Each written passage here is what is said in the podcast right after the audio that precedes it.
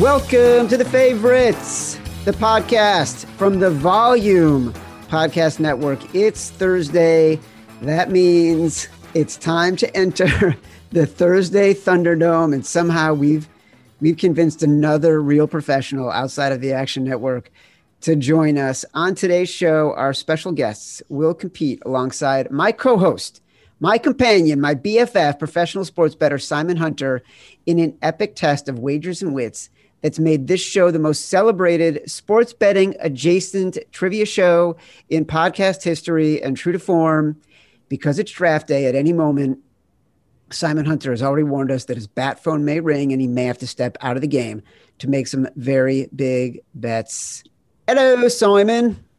Hello, Chad. Yeah, it's it's only one of three days I consider actual work days for the entire off season. So I've been getting phone calls, I would say, since three in the morning because that's midnight in Vegas. I probably I'm probably running on four hours of sleep and a lot of energy drinks. So I'm kind of like losing my mind, but uh, it's a fun day. When Mac goes number three to San Francisco to the 49ers, I'm just gonna walk into the ocean. I cannot wait for this day to be over, my man. Listen, I'm hoping I'm hoping you win this bet. Obviously, you have a massive bet on Mac Jones to not be a number three. I'm hoping that that you're right, and I'm hoping you win. I think Mac Jones to number three. Terrible idea, Simon. Today you'll face two guest challengers, and for our listeners, if you're a baseball fan, a baseball bettor, a regular old Chicagoan, you definitely listened to the dulcet tones of our first guest. He's the television play-by-play voice for the Chicago White Sox. You have heard him on ESPN's MLB StatCast, which to me, the absolute best play by play experience on the worldwide leader. You've also heard him on various college football basketball games for ESPN, whereas he, he has had the pleasure of ad libbing alongside Bill Walton, which is the second best play by play experience on the worldwide leader. There is no offseason for this man, the hardest working man on the South Side, Jason Benetti. Jason, how are you, man? I'm great. I'm great. I just wish I had a bat phone like Simon, but I appreciate that very kind intro and I am ready to go. You described me earlier as an actual professional joining the show, so I have no idea what sort of dunk tank I've sat in, but I'm very excited.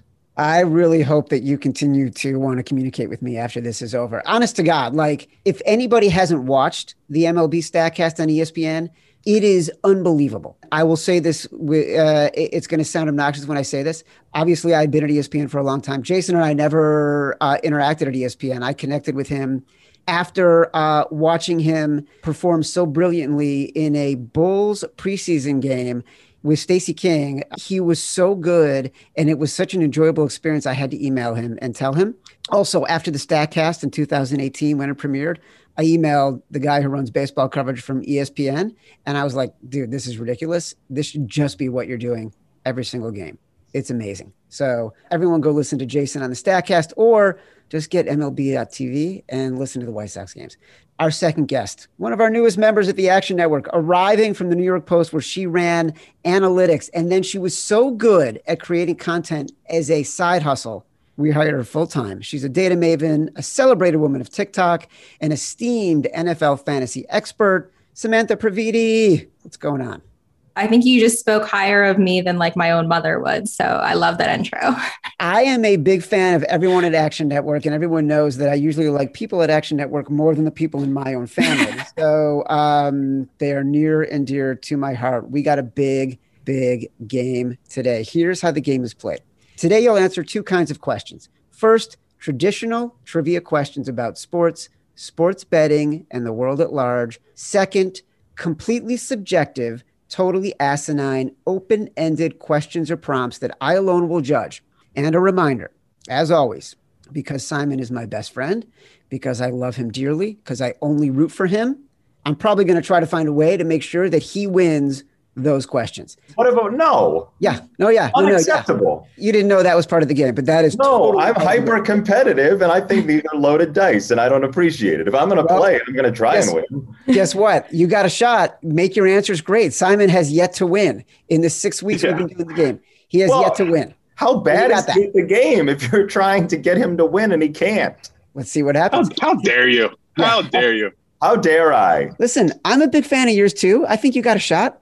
To accumulate points, you must answer the trivia questions correctly and also convince me that your responses to those open ended prompts are better than the responses from your opponents because just like sports betting, you can't get them all right. We will begin part one. Let's get drafting. As every sports fan in America is aware, tonight is the first round of the NFL draft. It is Thursday, but it's only one of the many kind of drafts worth talking about. To decide who the true draft master here is, I'll ask each of you two questions one about the NFL draft and one about another kind of draft, any kind of draft. Let's get started. Samantha, you're up first. Here's your NFL draft question. In 2019, sportsbooks offered NFL draft gamblers a juicy first round prop. Under three and a half QBs taken in the first round, cashed as a plus 275 long shot. Kyler Murray, Daniel Jones, and Dwayne Haskins all went in the first round. But this SEC quarterback slipped to the second round, the same guy who led the league in interceptions last year. He was a starter for a team in the AFC that was one of the most heartbreaking, frustrating teams to bet on last year. Frustrating team to bet on. I mean, that literally makes me think of the Chargers, but obviously that's not the answer. I have no idea. Drew Lock. Every bettor knows that he was one of those quarterbacks that would completely break your heart. Simon and I both won and lost many, many dollars. And it might have kept us out from finishing in the top 20 in the uh, contest we were in last year. Samantha, here is your other draft question. A drafty house is a pain in the ass for many homeowners. And while most assume windows or HVAC are to blame, the most common reason for a draft is this effect, named after, quote, a space devoid of matter. It's also the name of a common household item that you may use to pick up dirt from your carpets and rugs. Vacuum. Well done. Simon, in 1988, ESPN sent a camera to the house of this Oklahoma State running back, an assumed first round pick. But an old knee injury spooked several interested teams, and ESPN showed him asleep on his couch shortly before Buffalo drafted him in the middle of the second round. Don't give me your bullshit. I was born in 1990. I'm not. I'm not hearing it. 1988 went to Buffalo. Mm, no idea. Dude, I was gonna. I'm not even giving you clues. You don't deserve to get this right. Thurman Thomas, Oklahoma State. Come on, Simon. The most expensive antique book ever sold is just a first draft. It's not even the final manuscript. It's the original 1830 printer's draft of this religious text, which shares a title with one of the most successful musicals in Broadway history. Uh, Book of Mormon. Hello, my name is Elder Smith, and can I leave this book with you for you to just peruse? Hello! I'll just leave it here. It has a lot of information you can really use. Bing, you got it right. All right, let's see what Jason can do. Jason, this question celebrates your status as a proud Syracuse alum. Since Donovan McNabb went second overall in 1999, the Orange Men have had five players taken in the first round of the NFL draft. Standing above the rest are these two defensive stars and Super Bowl champions who led the league in sacks in 2004 and 2017, respectively. They are Uh, Dwight Freeney is one of them. And I'm going to say, I believe the other one is uh, Chandler Jones. wow, nailed it.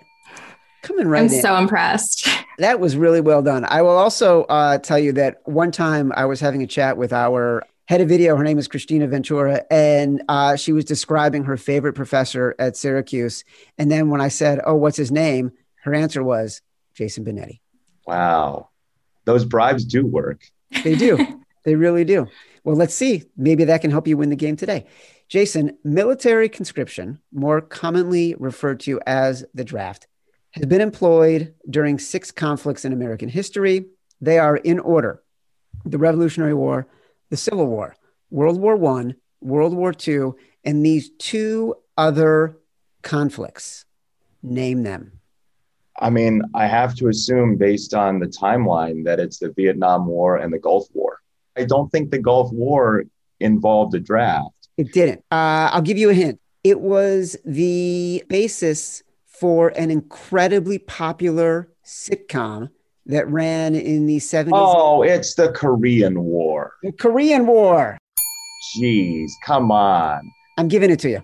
Thank you. That's how we play the game here. See, everybody gets, everyone gets a little help sometimes. All right, here's the prompt. During the 2010 NFL draft, Gerald McCoy bear hugged Commissioner Roger Goodell on stage after being taken third overall. And ever since, a bear hug and a private exchange of words has become Roger Goodell's on-stage tradition with first round picks. Let's imagine you are a first round pick this season. After the hug, what would you want to whisper to Roger Goodell? For example, hey, Roger, I know we're not supposed to bet on NFL games, but how about just over unders?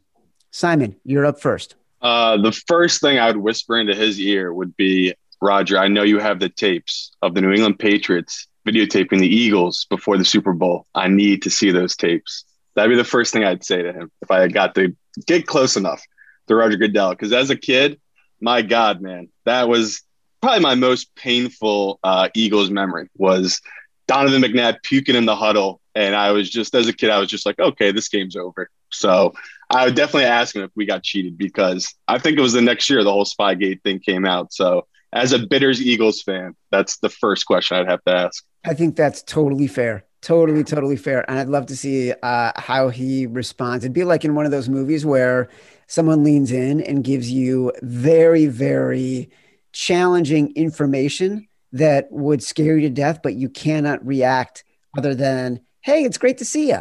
Yeah, all of a sudden, I think someone would just come on the stage and a black hood would just go over top of my head and I would just get ushered away. So that's oh, how I vision Roger Goodell handling things. Entirely possible. Jason, you're up next. What is your response? So I'd find out what Roger Goodell's favorite comedy movie is and try and get him to break and like lean in and say, bark twice if you're in Milwaukee. Hello, who's there? I'm talking. And see if you can get him to totally break at an inappropriate time. I don't mind that either. And I like that you're bringing comedy into it. And I like that you're mentioning Milwaukee. It's almost as if you were pandering to our podcast producer, Matt Mitchell, who was in a basement in Milwaukee. That's his own fault. I would never, I would never pander to a basement in Milwaukee. Do you have any idea how disrespectful that is? Samantha, you're up next. Uh, I would probably ask why roughing the passer penalties are not reviewable since there were so many egregious ones last season. So, uh, yeah. I like that one too because it's practical. That uh, or something like, what do you think of Mark Davis's haircut? I don't know. oh, my, see that. I got to think for a second because I might have to give you credit for that one because I think he would totally break out laughing at that. I'm giving it to Samantha. Samantha, Roger Goodell having to think about Mark Davis's haircut and then having to respond without actually having to insult one of his bosses. Bing, bing, bing, bing, bing. You are the winner of the first prompt. Very nicely done. Way to pull it out. You totally pulled it out because at first you went way too practical. Part two. Saturday, is the 147th running of the Kentucky Derby, one of the most celebrated days of the sports betting calendar. They're off in the Kentucky Derby. So let's see what you know. Samantha, while the fields are typically dominated by male horses, three fillies have won the Kentucky Derby, and all three fillies had names tailor made for gamblers. In the 1980s, it was Winning Colors and Genuine Risk. And in 1915, it was this horse named after something any sports bettor can relate to, defined as a feeling of sadness, repentance, or disappointment. Bad beat something. I really, I don't know. Anguish. Sorry. Regret. Okay. and right now, that's exactly what you're feeling. Every gambler knows that feeling, that regret. Jason. I'm embarrassed. A little bit of embarrassment too. Jason, before COVID delayed the Kentucky Derby to September last year, The Derby had been delayed just once before, back in 1945, in response to World War II. But a race still took place in Louisville on Derby Day 1945 with horses replaced by these leisurely reptiles as a degenerate crowd of more than 6,500 people bet more than $11,000 on the proceedings. Leisurely, slow moving reptiles were the animals that raced. So I would say uh, slugs, lizards, alligators, kangaroos. It's turtle, right? It was a turtle race. Oh man, It's turtles. It was Oh, a turtle race. how did I not know that? That's It's like they they are the exact thing you think about when something is slow. Was it reptiles that that screwed you up? but uh, no. What screwed me up is I'm an idiot sometimes. Three days later, uh, VE Day ended the war in Europe, and they ran uh, an official normal Kentucky Derby four weeks after that. What a great piece Uh, of trivia. Thank you. That's good trivia, right? I love that. Yeah. Uh, Simon, those attending the Derby are known to wear ostentatious hats because the Derby's founder wanted to emulate high class European races like England's Grand National. The Grand National is the most famous of this type of horse race, originally run between two churches. You will never get this. Yeah, no way. The Cambridge race. A church has what atop its building? A The chapel, chapel race, steeple, steeplechase. steeple, steeple. We are going into uh, the prompt for part two. The Kentucky Derby is known as the most exciting two minutes in sports. Your task is to sell me on the least exciting two minutes in sports. For example, a call to the bullpen in the middle of an MLB blowout is pretty unexciting. Jason, you're first, but I will tell you this for extra credit, because I've seen you offer this to people on Twitter. If you wanted to give your answer as you would call it in a game, I will give you extra credit. You want me to tell you what it is and then call it, or just call it? I would say just call it. Okay, so here's Jones on the mound. Garcia at the plate thinking about bunting, infield playing in, and Jones throws to first. Anderson didn't even move. He was on the bag, but Jones is worried about the runner going because of the bunt. So now Jones from the set. And another throw to first. Anderson was one step off the bag that time. All right, Jones on 0 and 1. And he's going to throw to first again, and the crowd does not like this. So now, all right, we're ready. 0 and 1. Another throw to first. He's like a step off the bag.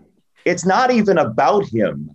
It's about what the bunter is going to do to move him to second. He doesn't even want to throw him out at first. He just wants to keep him close to the base. As I was describing it to you, I was cutting pieces of it out because it was too boring. Oh my God. That was brilliant. Totally, totally brilliant. And by the way, you're 100% right. That was dreadfully, dreadfully boring, but incredibly entertaining and well done. Samantha, give me your least exciting two minutes in sports. I think you should just give it to Jason. That was epic. But um, maybe a timeout in a game between the Jets and Giants, uh, which I guess is called like the Snoopy Bowl, but I'm going to call it the Toilet Bowl because uh, usually last place teams um, timeout that they're forced to call because uh, they were about to get a delay of game penalty. So very boring two minutes. That is actually pretty dreadful. A timeout in a bad game because a team is so bad they couldn't get the play off in time. Now, if you've been able to call that for two minutes, that would be even better. Simon, what's yours? This is always And- good. Yeah, it's never gonna be anywhere near as good as Jason's. That was amazing. I do want to say though, the Kentucky Derby, we are one of the biggest shows in the world, Chad. Hopefully, these people listen to this show. They have to move off draft weekend. I love Kentucky Derby, and as a degenerate, I love betting it, and I love the whole weekend of betting the draft and Kentucky Derby. But it's been lost in the shuffle. Like I, I just remember always hearing about it a week or two leading up to it, and I need them to move it to another weekend because I love, as a gambler, I love betting Kentucky Derby. So please, Kentucky Derby people, move it another weekend. For my worst or least exciting two minutes, it has to be when in any sport when they review a call that we all know the already the outcome of it, and then they don't review the calls we have no idea of. So the least exciting ever has to be those two to three minutes where they go to that black box, they're reviewing a play that all the fans already know. So I know I'm going to lose because Jason's was incredible, but to me, the least exciting two minutes, that has to be it. Yeah, Jason's is so good that uh, so Matt. Mitchell is updating the scores in real time, and he's already given Jason a point, even though I haven't actually awarded Jason the actual point. Of course, Jason is going to get the point. Simon, I feel like you should get a negative half point just for going on a rant about the Kentucky Derby to delay having to give your answer because you didn't want to lose to Jason. That's that's how uh, that's how much I think about your answer. But I do think the flip side is you're completely right. And the Kentucky Derby, I had to do a couple radio shows this morning, and people were asking me about what I thought of the Derby, and I said the Derby could not be less relevant right now because the only thing anyone is talking about is who's going to go number three because that there is an historic amount of money being trafficked in bets on the number three pick right now. So I agree with your premise.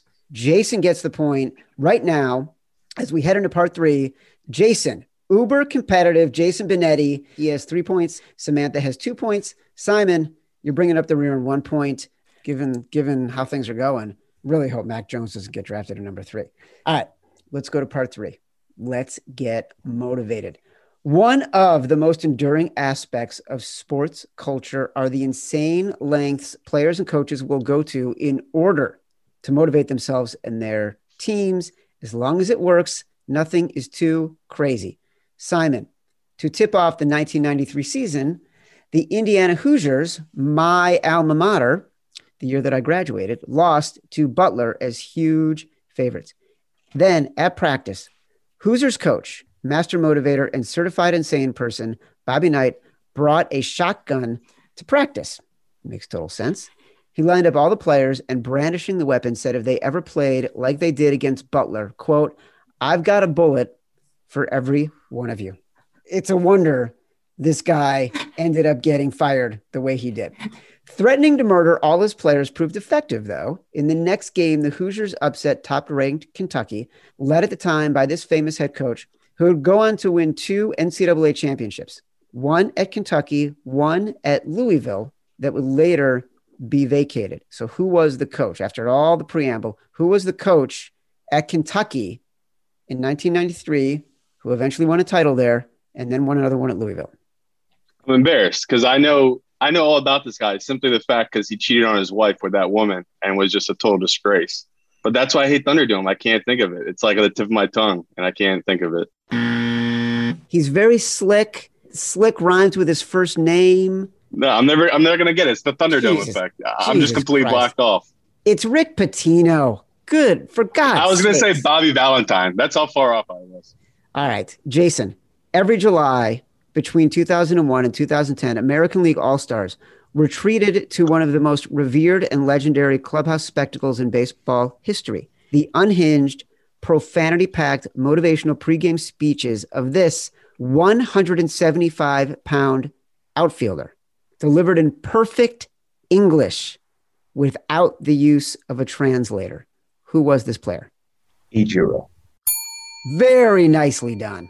Samantha, nine years ago, Roger Goodell delivered his punishments in the Bounty Gate scandal, during which the New Orleans Saints were accused of using cash bounties to motivate players into injuring the opposition.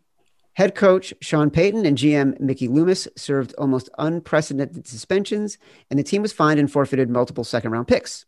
Four players named as ringleaders avoided serious punishment after their suspensions were overturned on appeal by this former commissioner, former NFL commissioner, pre Roger Goodell. I'm so bad at trivia. Like, I'm so useless at even like team trivia normally. I will give extra credit to Simon or Jason, whoever can say it fastest and first. Ready? One, two, three, go. Paul Tagliabue. Simon, did you not know? Or are you on the bat phone? I, am trying to stay focused here, Chad, but I got a lot of. What is happening right now? What are people asking you about? it's not even that I'm getting info that that whole Mac thing is complete bullshit. So I just bet even more on fading Mac. So again, I'm in a hole, Chad. 2 You're different fa- people call me up and tell me that Mac stuff's bullshit, and they've talked to people that he's not even in their top four. By the way, that would make total sense to me. It makes no sense that a quarterback who had one great year with a team that was so far better than every other team in college football that when everybody knows if you're drafting quarterbacks, you want the guy who's played games. You want to see more tape. It proves itself out every single time. Mac Jones, Zach Wilson, if either of them are drafted in the top three, Jason can appreciate this. They're Mitch Trubisky. That's it. Like if you are not drafting Justin Fields in the top three and you are trying to draft a quarterback, you are making a monumental mistake. Jason, you do college football. You follow this stuff. You got a take on this? I love Zach Wilson. He's my guy in this draft. Seriously? Yeah, love Zach Why? Wilson. I spent spent about 20, 30 minutes before a game talking to him this year. Watched a lot of tape on him. I think he's going to be a star in the NFL. I really do. I disagree with everything you're saying. I did spend. 20 to 30 minutes, with him. how do you know, Chad? I, he can he can be a wonderful guy having spent 20 or 30 minutes with him. I am going on the history of quarterbacks and what you get when you get a guy behind an offensive line that is head and shoulders above every other offensive line. You're playing against bad competition and you're guiding guy who had one great year and two years before that that were not so great. That's my take. I want to do five year anniversary of this Thunderdome and see where we are on that. Bro, I, we will cut a clip. We will save it. We will send it to you. Yes, let's do All right. it.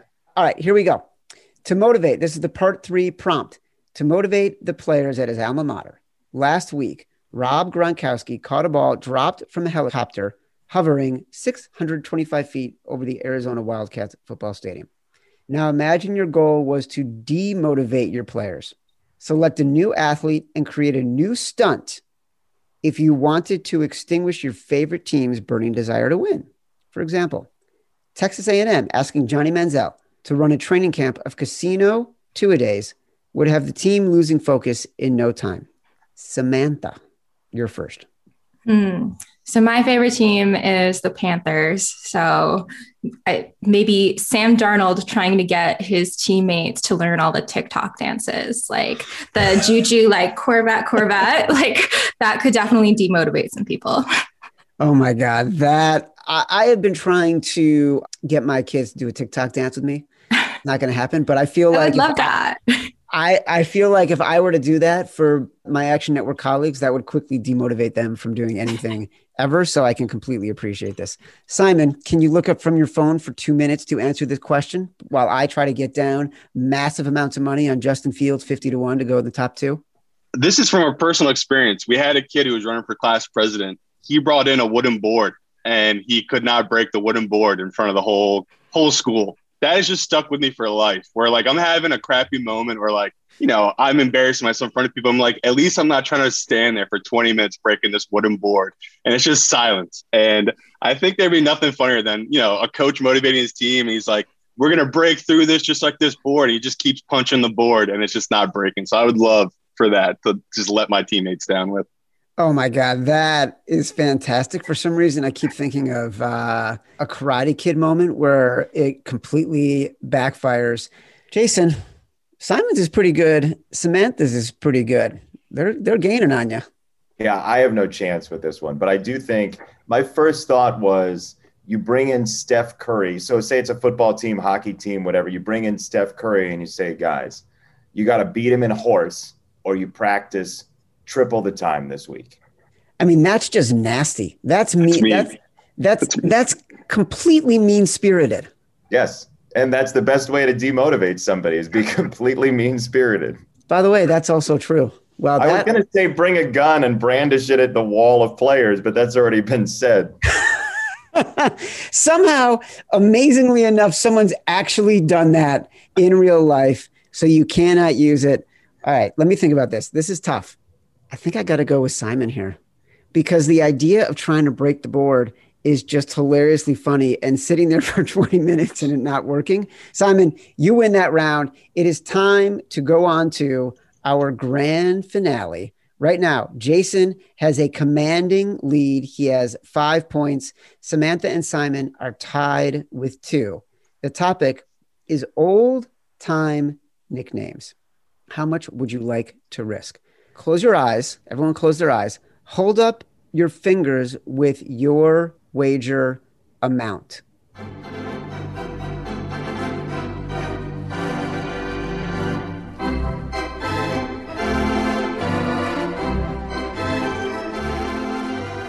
All right. The song Take Me Out to the Ballgame has been played in Major League Baseball stadiums for generations. It was originally released in 1908, but wasn't played in a pro baseball stadium until the 1934 World Series, which was won by the St. Louis Cardinals as minus 160 favorites. That year, the Cards were led by a loudmouthed pitcher and NL MVP, Jay Dean, nicknamed Dizzy Dean. The team's other ace was Dizzy's brother, Paul, and together the brothers secured all four of the team's World Series wins. The press was eager to give Paul Dean a nickname, something to pair up with Dizzy, and so they did. And although Paul shares, this is the clue, it's very important. Although Paul shares the nickname with a famous cartoon waterfowl, he earned the moniker three years before this character first appeared. What was Paul Dean's nickname?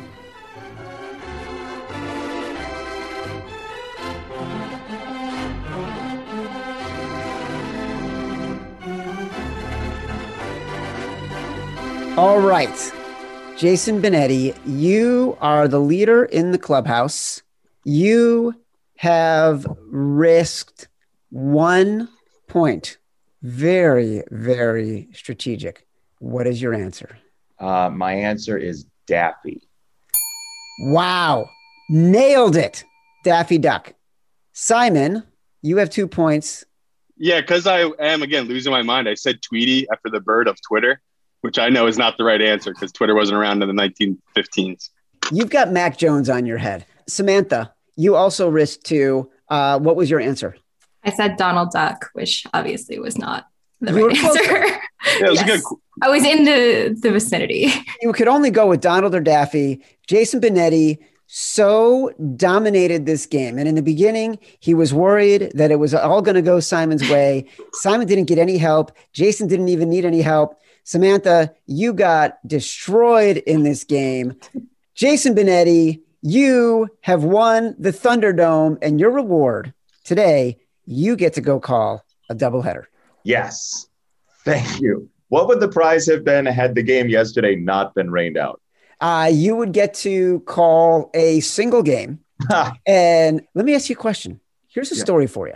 As a member, a proud member of the White Sox community, years ago, I grew up in uh, outside Chicago. I grew up in a town called Highland Park, which is on the north shore of Chicago.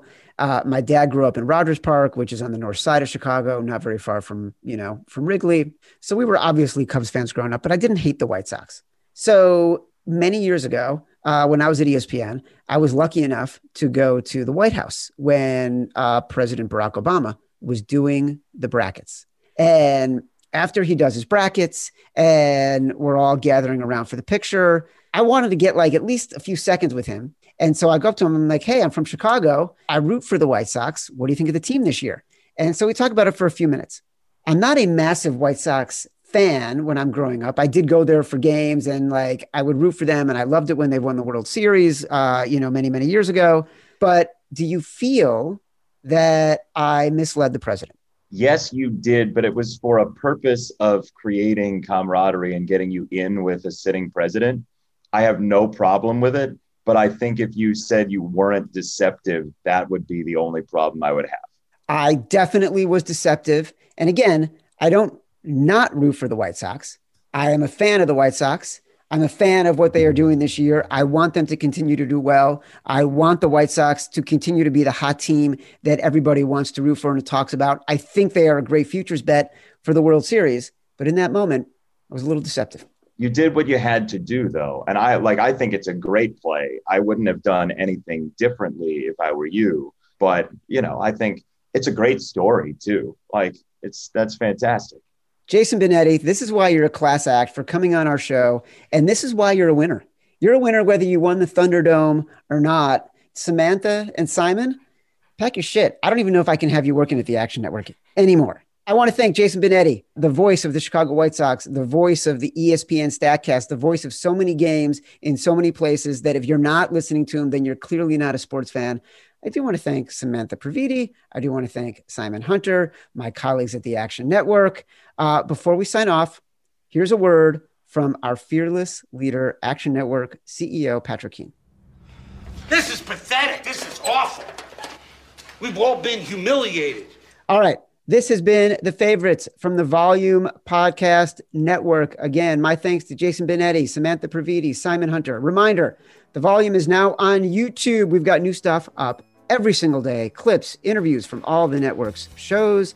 Subscribe to the Volume YouTube channel at youtube.com backslash the volume. Rate and review this show on Apple Podcasts and download and listen on Spotify. Thanks for listening. We will see you next week on the favorites. Love you.